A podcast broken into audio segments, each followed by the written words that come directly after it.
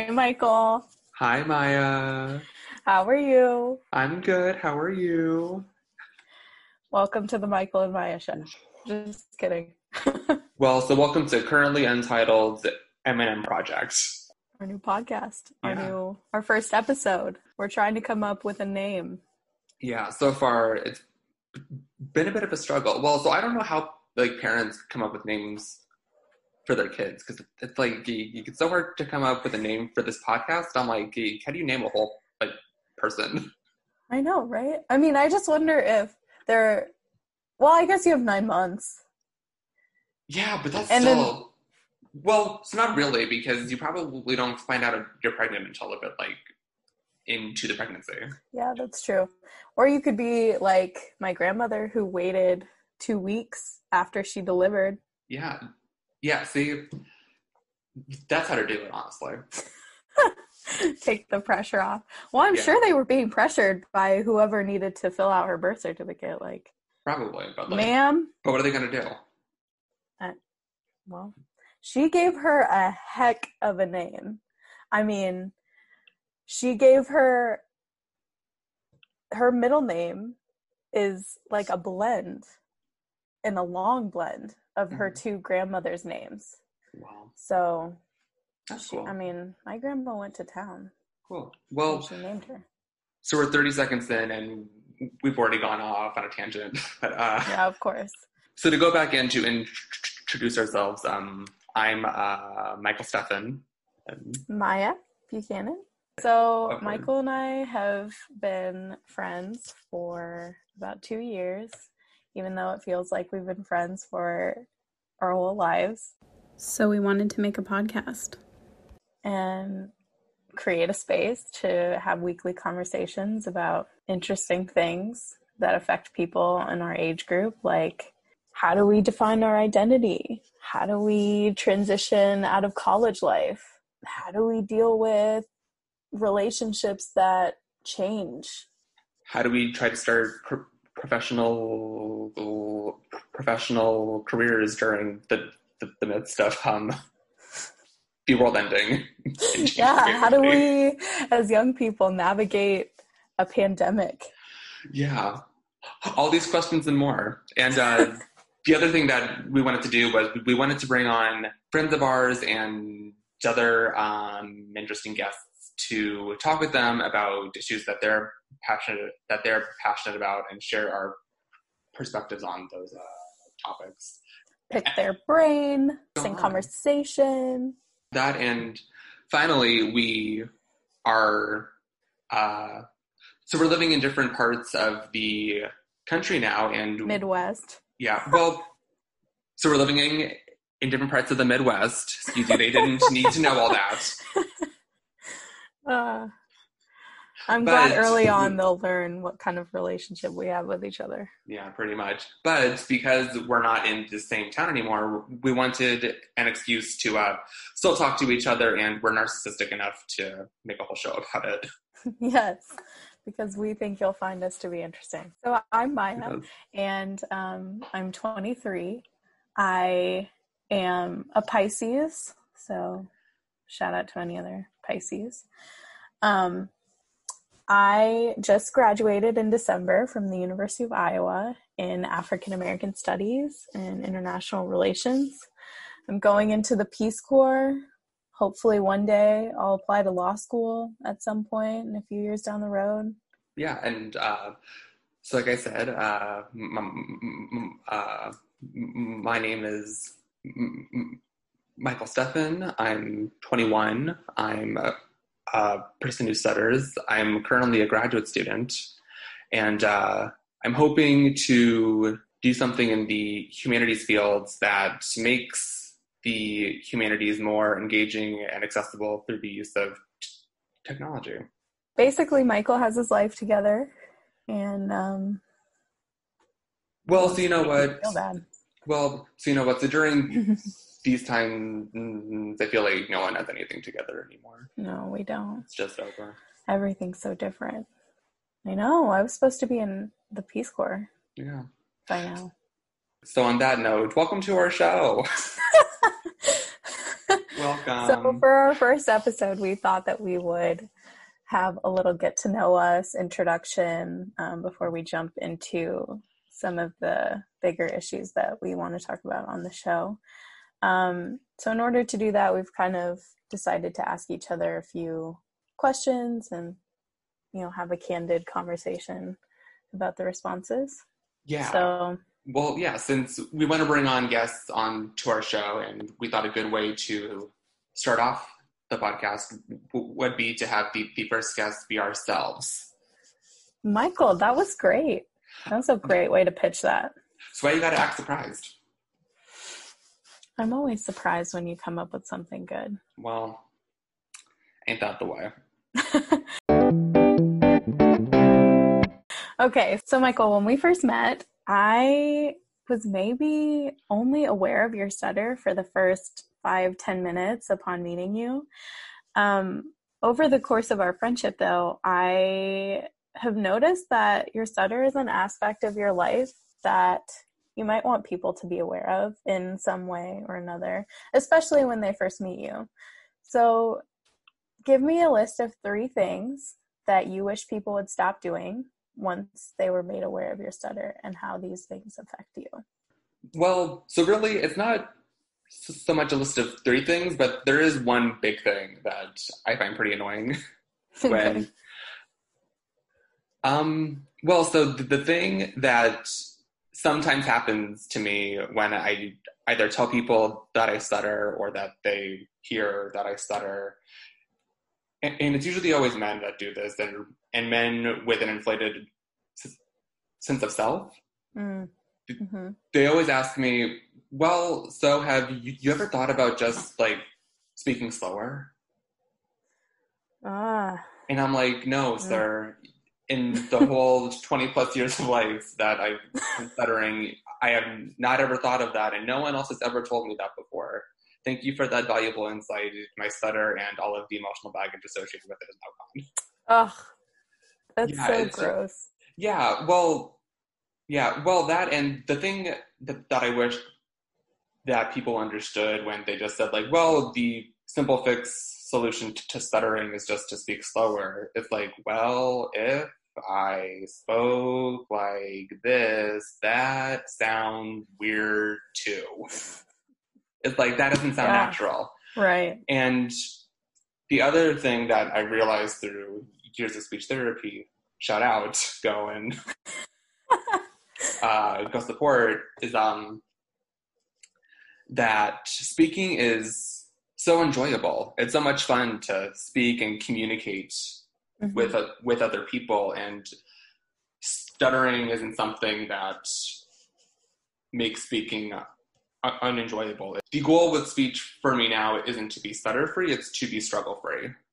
So Mhm. it's not to have as much physical tension, or it's not to get stuck on blocks. But stuttering can still be present, and speech can still be enjoyable and fun. Because really, I feel like when people tell me to s- slow down, my Mhm. Thought now is like, well, are you asking me to do that to help me, or are you asking me to do that just so that you don't have to hear my stutter and you don't have to deal with everything that comes with that? right. And that sounds like a lot of work for me to do, where mm-hmm. I reap none of the benefits. Right. And currently, in the, the in the middle of a recession, I'm not in the mood for doing work for free. So I'm not doing that. You Which should never me work for free. no, which yeah, no, which brings me to my next point is if you're listening to this and my stutter bothers you that much, um, feel free to send me a check for each episode and I will do my best to not stutter because then it's not free labor. It's work that you're paying me for. So if you're bothered, send me a check. Exactly. So Maya, you are half Iranian and half black. Uh, what do you wish people understood about being biracial? being biracial. It's kind of this weird thing that as a child I didn't totally acknowledge at all. Um, I understood that most people would see me as a black girl, and I think that's what I, what was easiest for me to find myself identifying. as. I think as I've grown, I can tend to be a little bit racially ambiguous, which tends to increase the questions. Like, what are you? What is your nationality? Which is incorrect and irritates me a lot mm-hmm. because I am an American. Mm-hmm. But you can ask me what my ethnicity is. That's cool. Um, I was raised to have a lot of respect um, and understanding for my dad's culture and heritage and my mom's culture and heritage. I was raised in the US, but my mom did instill a sense of pride and, and respect in Iranian culture. Um, I think in the US, we're focused a lot in identifying people by different things, specifically appearance. So, appearance generally has a lot to do with racial identity. And we have a tendency to assume walking down the street, this person is of this pigmentation, they're white or black. And so I think my struggle has been that balance of appreciating both of my parents' backgrounds and understanding that I have this blend, especially when I was doing a lot of ancestral research. I was kind of made aware of how different but how beautiful both of these sides are. My mom comes from aristocracy, and my dad comes from, you know, a harsh history of enslavement in the US. Mm-hmm. So, um, I guess I wish that people understood that being biracial is just that. It doesn't make me less or more of one thing or another. It just makes me a blend of both things, and that my identity is mine and it's for me to decide where I belong, how, if I want to identify as black, I will. If I don't, I won't.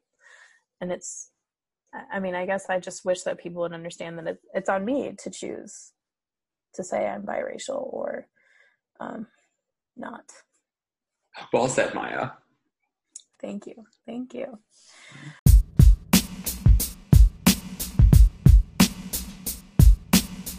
Okay, so um, one of the funniest moments that I remember about our friendship, and one that I tell people often, it was early on. I was trying to get to know you better in your life, and uh, I very ignorantly asked you about dating and if you were dating, like, you know, what's her name or you, what, you know, women. And you turned to me very endearingly and funny and said, Maya, I definitely practice the homosexual lifestyle. I was so embarrassed and like, how could I have missed this? Just felt so ignorant. But it's definitely a moment for books, a funny one. So, many people I know who have come out explain coming out as a lifelong process or deal.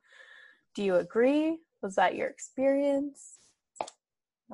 I would say that I agree that coming out, that coming uh, out is a lifelong process. Just because whenever you meet new people or you're in a new social situation, it might require you to either come out to those people mm-hmm. or to talk about dating or to talk about what uh, uh, to talk about your your romantic life because mm-hmm.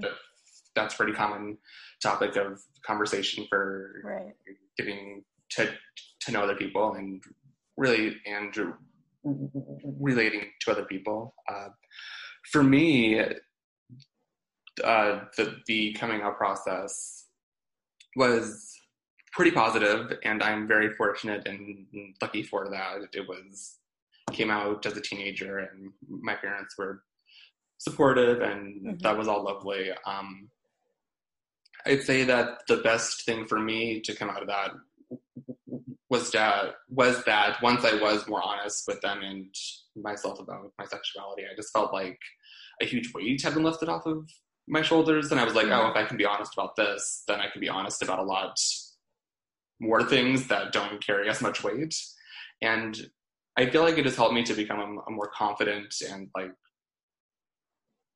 uh, less stressed out person. Mm-hmm. Especially because the biggest advice I guess I could give to someone coming out is one, like try to gauge the situation before coming out and be like, is this going to be safe for me? right. Because when I came out, I was like pretty sure that the response would be, be positive, but for me, there was sort of a voice in the back of my head being like, mm, this might not, like, you think you're pretty confident that it's, it's going to go one way, but then you go on Google for five seconds and you read all these stories about how these kids thought they had super accepting parents, but right. then it turns out that they turned them out or abused them afterwards or did all these horrible things to them. And so, right. uh, so yeah, so, uh, so I recommend doing it in a safe environment and having a plan for afterwards in case things don't go as well as you had hoped. Like whether that's I'm going to before coming out talk with friends who already know and be like, well, if things go south, I'm gonna come to you, or figuring out what resources are available in your community to uh, to uh, access them for afterwards. That's right. Yeah, but overall, when the coming out experience is positive, it just feels so freeing and and uplifting for for me. It was really good. Yay! That's yeah. good sound advice too. I think.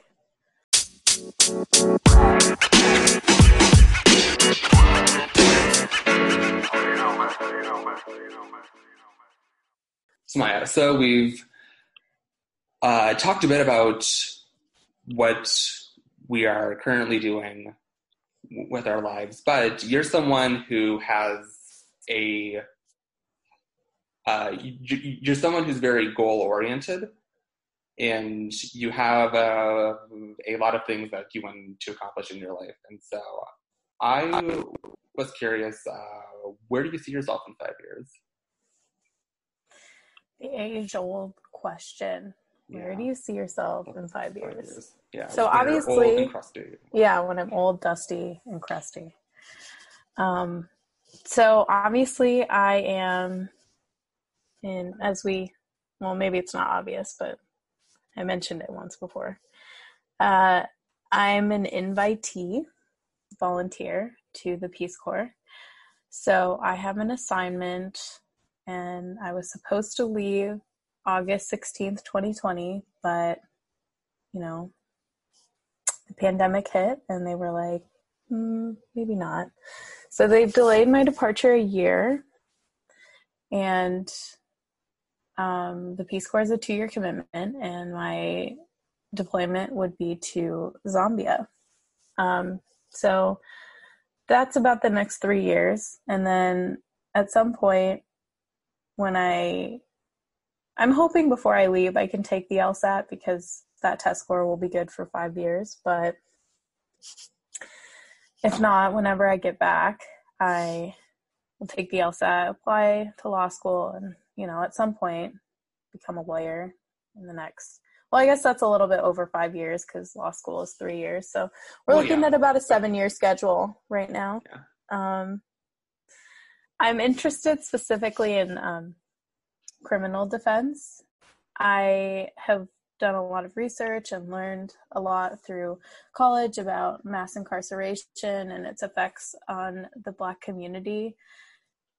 It's an issue I would like to have the legal knowledge to combat, um, especially having the ability to aid in dismantling laws and acts like the war on drugs that fuel mass incarceration at alarming rates. Um, I also just care to be a dedicated attorney that takes on cases that you know, would normally be given to a public defender who's swamped and doesn't have the time to dedicate to a person who can't afford a lawyer that has a you know 10 person team to do hours of discovery Mhm.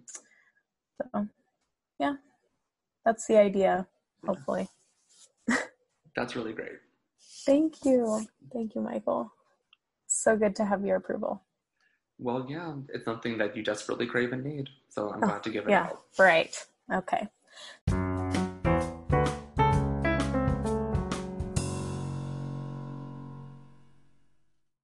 so um a funny question uh this was actually michael's idea Switching gears a bit, yeah switching gears a bit flipping the script on y'all.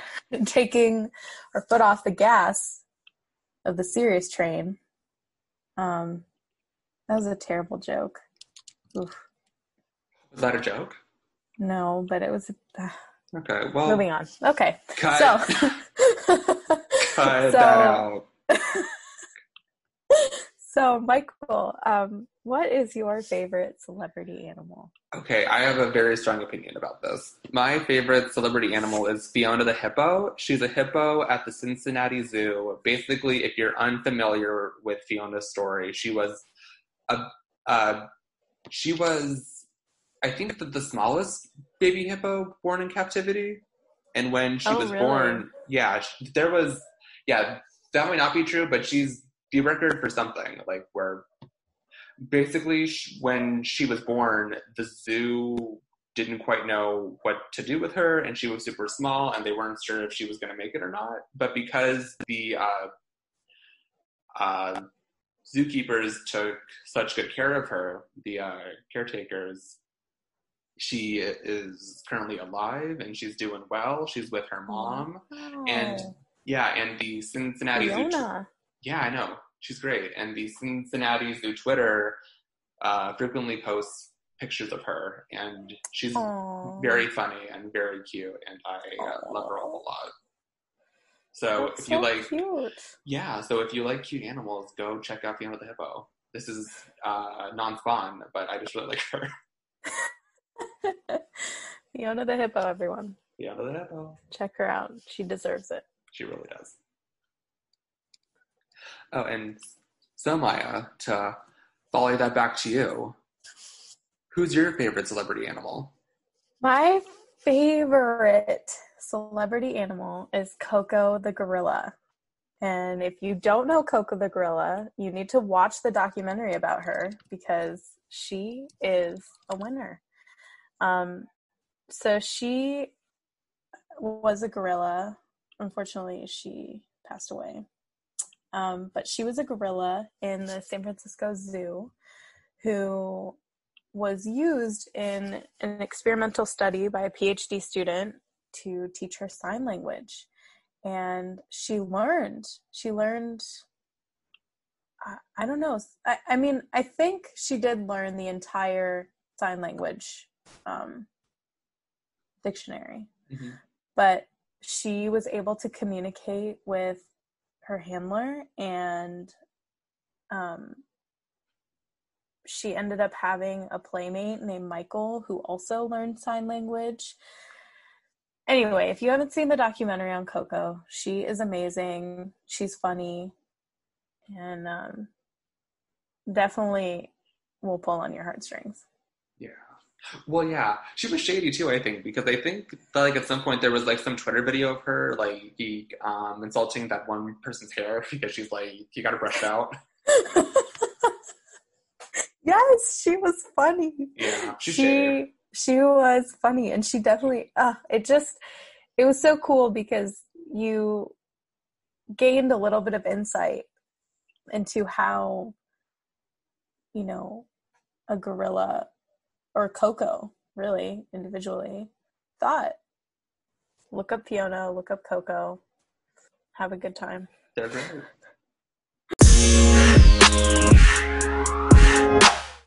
okay so um michael uh you're a master's student. Hmm what led you to believe that history archival studies you know working as an archivist would be your lifelong career? Yeah, well, so currently my long term career goals are to do something in the archival or related field and preserving um,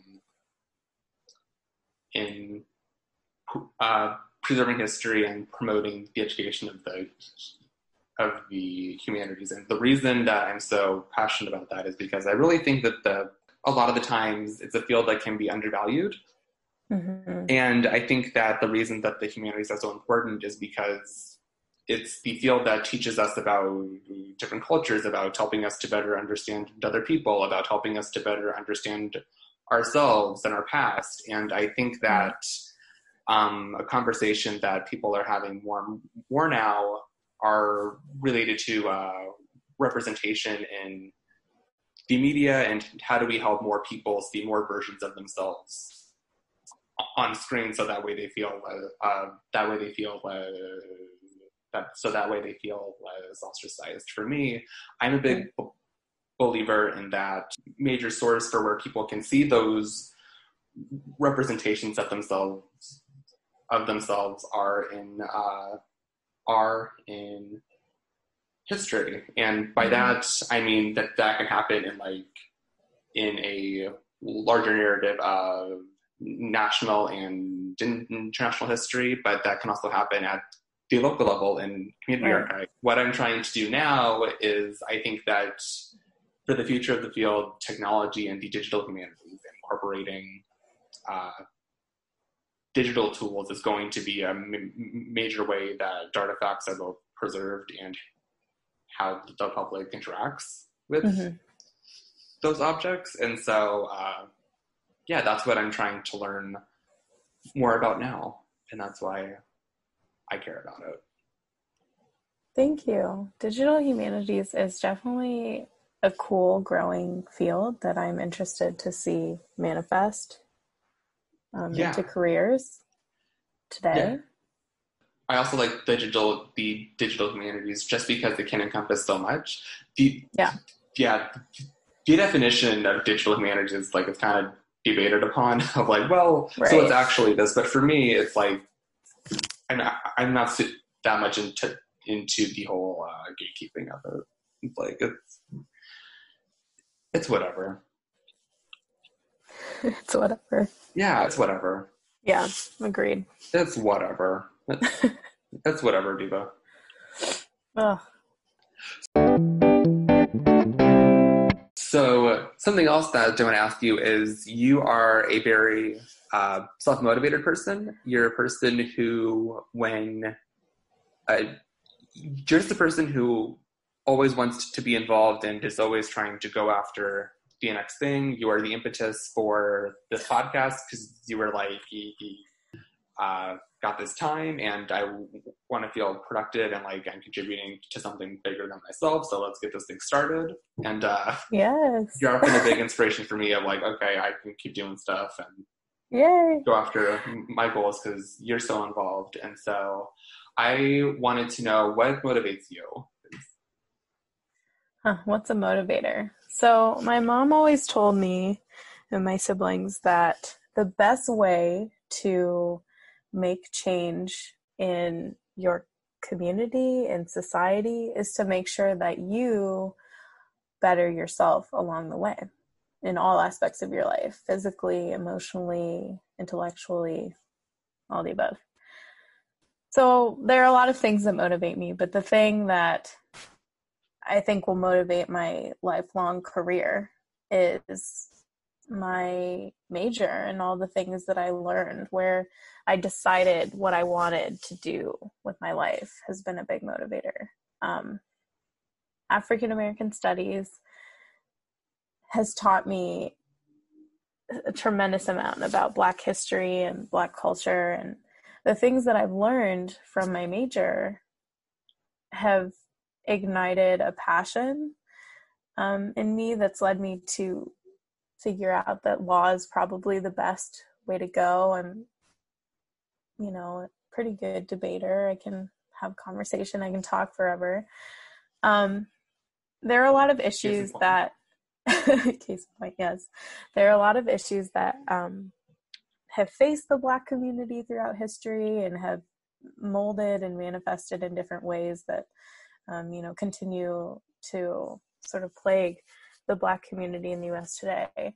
I want to use the privilege that I'm, you know, I've been given by my family to further my education and gain the tools or more tools to be a part of a change that I think is brewing now uh, that ultimately dismantles systemic racism in the US. I'm motivated. Very good. Very Thank you. Thank you. Thank you. Snaps for me. Thank you. I'm just kidding. Snap it out. We don't have savior complexes on this show. As made very clear. Uh,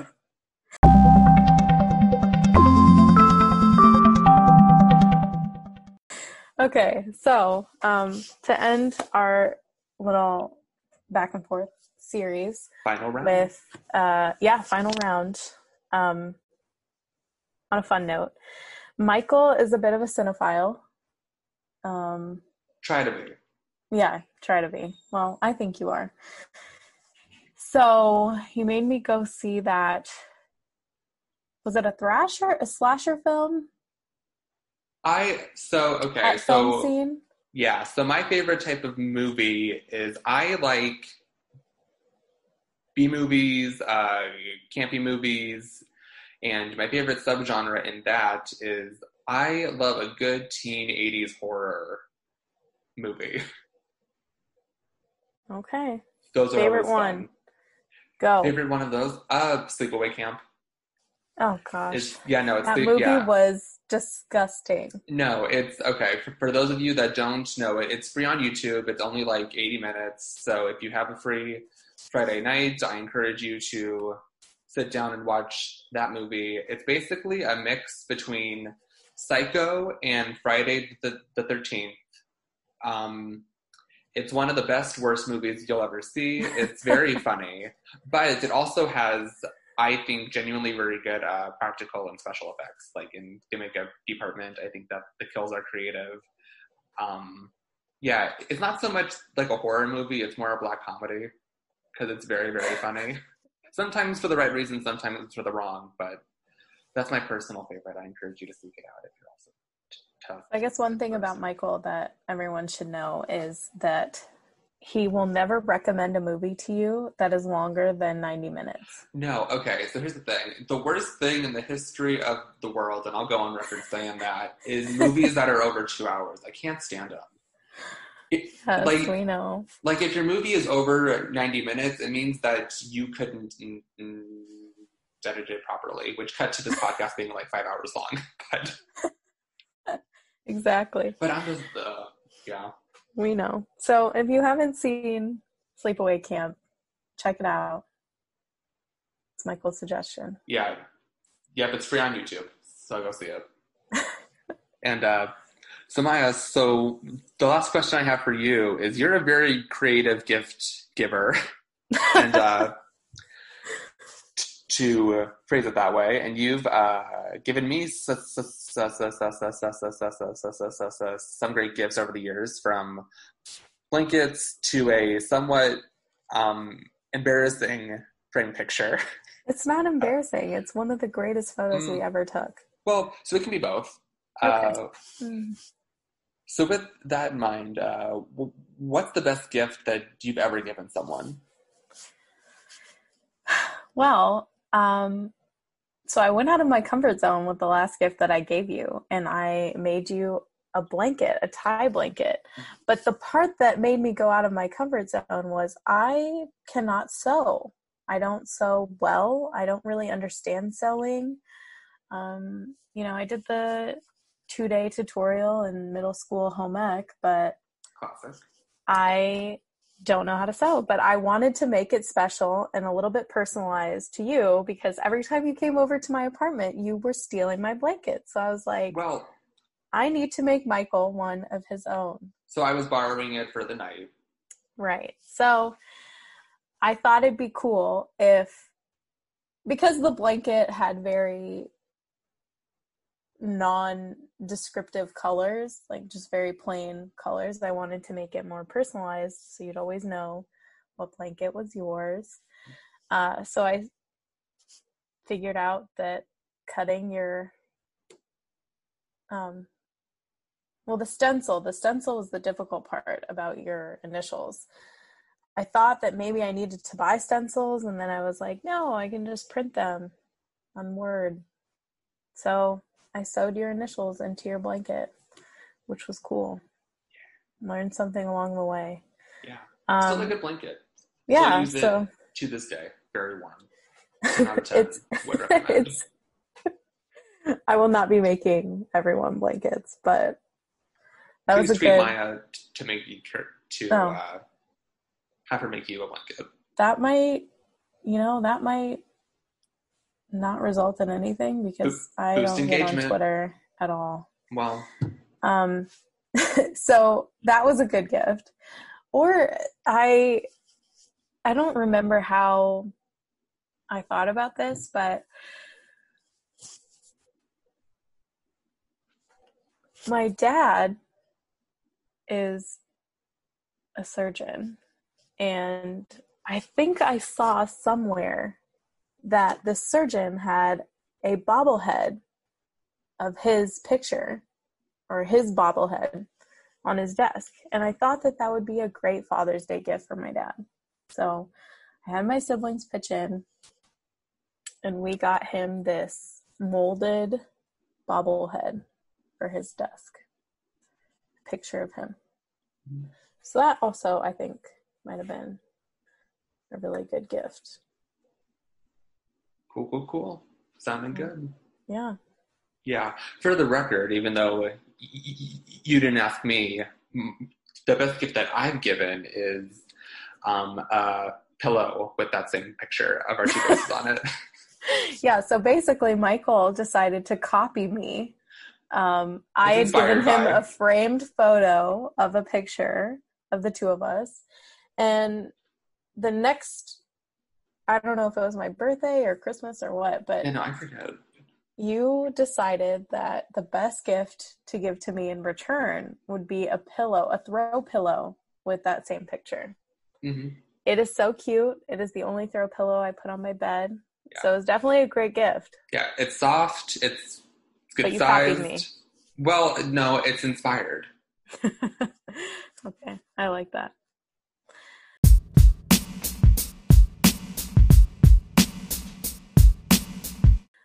So that is our show for today. Um, First episode. First, First one done. Here First we in go. the books. Yeah. Next week, we are inviting our friend Essence on the show. They're a hoot and a half, so stay tuned for that. Um, thank you for listening. Uh, we're excited to continue with new and interesting topics that hopefully are applicable to your life, and if not, something That you find at least mildly entertaining. right and would want to maybe stick around and learn more about. Thanks, everyone. See you next week. Bye bye. Bye.